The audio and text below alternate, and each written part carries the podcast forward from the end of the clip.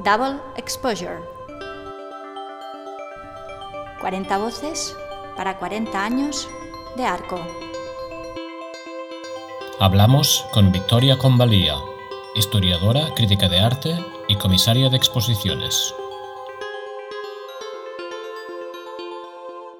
Mira, hoy he pensado en ello, que el primero, del de 82, que yo he ido a todos, eh, fue un poco ¿cómo te diría yo? Un poco desorganizado, como es natural, porque todo se iniciaba, pero la idea era muy buena y mm, yo creo que el, deseo del primer arco y de los primeros arcos de los 80 era, por un lado, poner a España en el panorama internacional de las ferias, eh, promocionar mucho el arte español, porque la mayoría eran galerías españolas, y mm, un poco la pega inicial, de sobre todo recuerdo muy bien los primeros años, es que la selección todavía no era muy estricta y había, había cosas realmente bastante feas. Puedo aplicar la palabra fea tranquilamente, o sea, bastante basurilla. Pero todo esto ha ido mejorando mucho con los años y yo incluso diría espectacularmente con los años, ¿eh? porque claro, llevamos tantos. Entonces era, era así en los 80. Yo ahora he vuelto a leer un artículo mío eh, que me ha parecido brutal porque yo era muy bestia, escribiendo muy directa, donde em, empezaba, como era el momento de la transvanguardia, que acababa de salir, em, yo me metí al principio con Juana de Izpuru diciendo que se había em, era demasiado evidente que se había dejado influir demasiado por el crítico Aquile Bonito Oliva y sobre todo por el galerista Lucio Amelio. Y entonces me quejaba de que la representación de la transvanguardia en la feria era muy desigual, cosa que es verdad, porque me acuerdo que yo no estaba en contra de la transvanguardia, pero que queríamos ver eh, pues también obras mejores, ¿no? y que como que era el año también de los, se llamaban los jóvenes salvajes austríacos y el, el neoexpresionismo alemán, que no habíamos visto obras de Kiefer ni de Baselitz, o sea que mm, era un poco parcial ¿eh? la representación de estas nuevas corrientes. incluso la galería Lucho Amelio, el stand era bastante malo, o sea que era todo muy precipitado. Y ahora al releerlo veo que muchos críticos se quejaron, no solo yo, y mm, entonces hubo una mesa redonda con Aquile Bonito Oliva, que como que era tan listo, pues se defendió bastante bien y debió decir lo que fuera. Eh, o sea, aplacó los ánimos, pero los ánimos no solo eran los míos, sino los de todo el mundo. Y mm, lo que nos pasaba, sobre todo en los primeros arcos, pero también incluso en los mucho más recientes que lo quería explicar, es que el público español, por, o sea, el, visitante y coleccionista español es muy provinciano, pero te diré por qué, porque claro, veníamos de una dictadura de 40 años y entonces había habido tan poco coleccionismo que tendía a comprar solo arte español o bien comprar arte de fuera, pero en galerías españolas. Y las galerías extranjeras que venían y vienen, viendo el panorama, algunas se fueron y otras decidieron mm, con inteligencia comercial que venían pero con arte español. Por ejemplo, Lelón pues viene y trae Tapies, Plensa, etcétera, ¿no? Sicilia, García Sevilla. Y entonces, claro, esto a mí siempre me ha parecido provinciano y poco a poco quizás se va mejorando, pero es algo que hay que decir.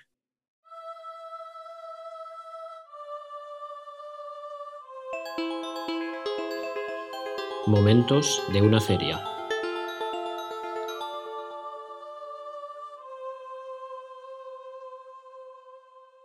Em, en, mi tarea en, Madrid me pidieron mm, los de la Consejería de Cultura, que entonces estaba eh, presidida por Santiago Fisas, me dijeron, bueno, ¿por qué no nos haces, eh, por qué no organizas ¿no, tú alguna performance? Porque entonces la palabra performance estaba muy de moda, te hablo de 2004, 2005, y, y yo dije, oh, qué bien. Me dijeron, lo podríamos hacer en arco. Entonces yo pensé en este grupo que, bueno, de dos, que se llama Accidentes Polipoéticos, eh, con Chavieteros y Melikovic, que ahora ya solo está Chavieteros, y pensé, ah, fabuloso, pues eh, haremos que hagan una, una audición allí, eh, allí. Pero claro, resulta que era posible que pasara el rey y la reina, o generalmente venía la reina, entonces doña Sofía. Y claro, los accidentes polipoéticos tienen esta maravillosa obra que decía, comete la sopa, lávate las manos, ¿no? Vean lavabo, bueno, tronchante. Y entonces, evidentemente, al cabo de unos días me dijeron, no, no, mejor, eh, mejor desestimamos esta idea y ya lo haremos en otra ocasión. Y esto se me quedó grabado porque hubiera sido maravilloso ver a la reina Sofía delante de los polipoéticos. Arco como contexto institucional.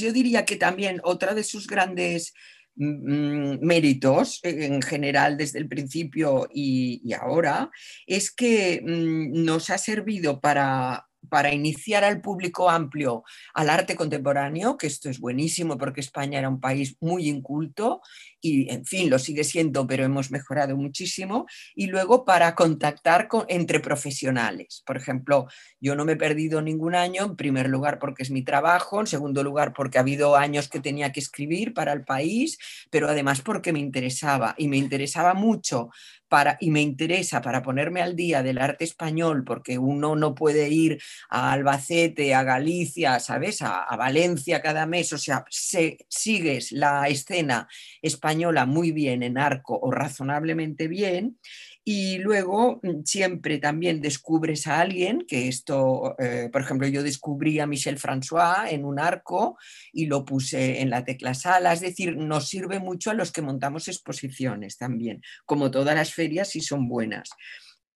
Y de los actos culturales yo he tenido una, como te diría yo, una opinión eh, muy contradictoria y muy cambiante a lo largo de los años. O sea, al principio hubo unos años en que yo incluso me quejé, como otros, diciendo que estas charlas eran demasiado siempre iguales, siempre con la misma gente, muy, siempre el mismo tema, el coleccionismo, entonces ponían un crítico que estuviera de moda, un coleccionista que estuviera de moda o que fuera amigo de alguien de la organización, o sea, poco abiertas de mirar, ¿no? Y eh, poco académicas, bueno, académicas o, o más profundas, ¿no?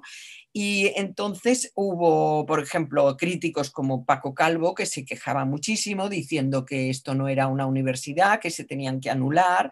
Y luego yo también pasé a pensar que, bueno, que somos un país tan inculto que a lo mejor algo no caía en saco roto. Es decir, he ido, he ido evolucionando.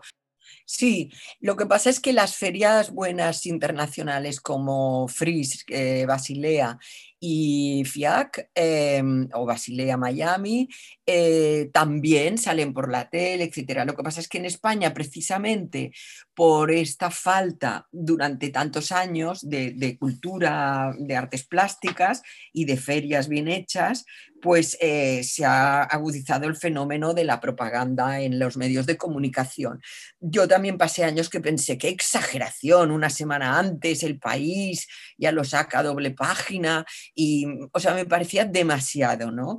y sigue pareciéndome demasiado. Lo que pasa es que, por otro lado, este papel institucional, yo subrayaría una cosa que es buena y es que eh, menos quizás este año o, los años de muchísima crisis, sobre todo estos dos últimos, em, lo interesante es que las consejerías de cultura de cada comunidad autónoma compraban en arco y compraban muchísimo y esto ayudaba mucho al mercado y al, coleccionismo y a, y a, las arcas públicas, ¿no?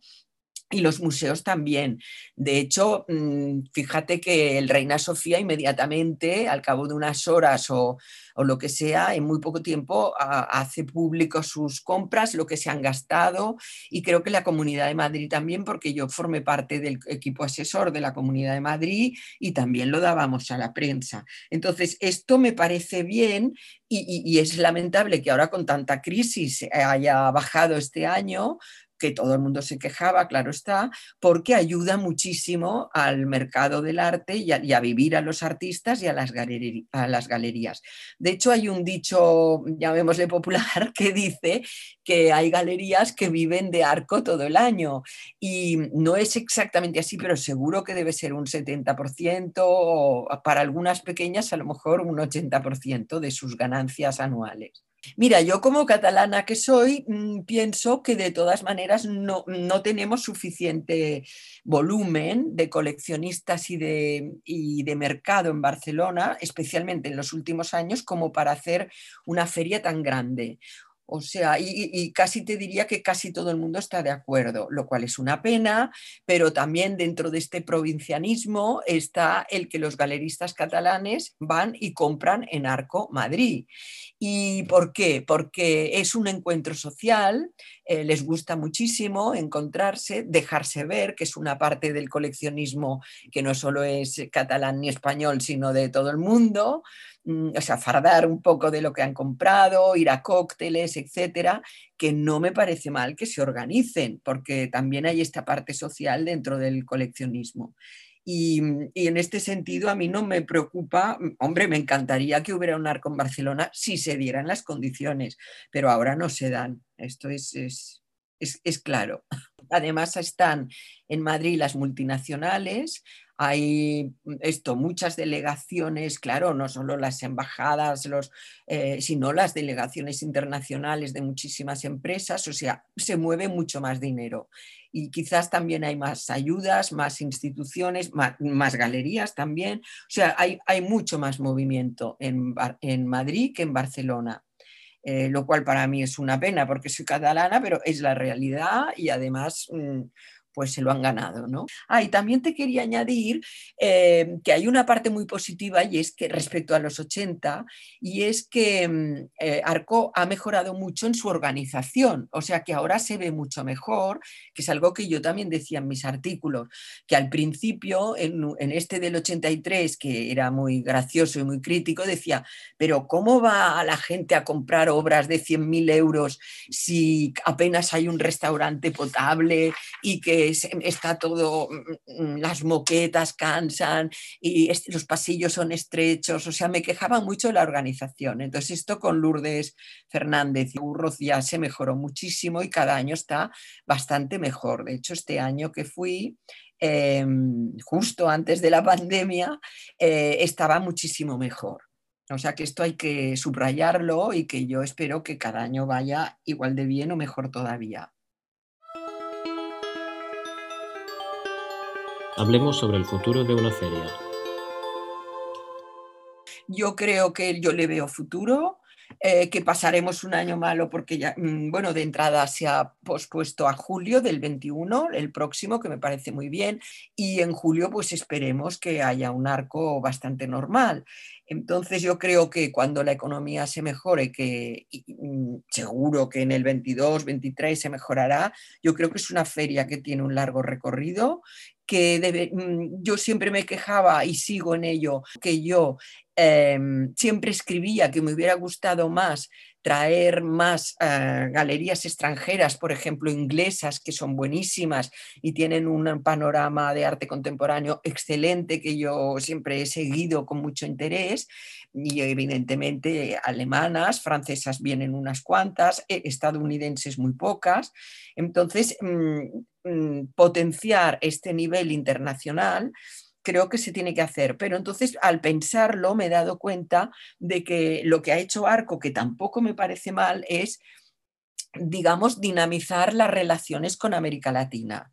Y esto, que al principio a mí me chocaba un poco, pero también pienso que está bien, porque nos hizo eh, descubrir artistas buenísimos como los de los años 50 en Brasil, esta abstracción tan buena de los años 50 eh, y 60, y luego artistas jóvenes, pues mexicanos, eh, lo que sea, venezolanos, brasileiros, sobre todo argentinos, que muchos vienen cada año y con obras muy buenas. O sea que esto no me parece mal.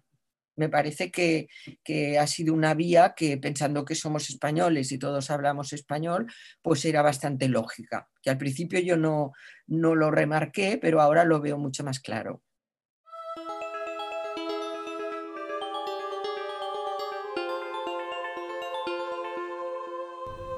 Double Exposure.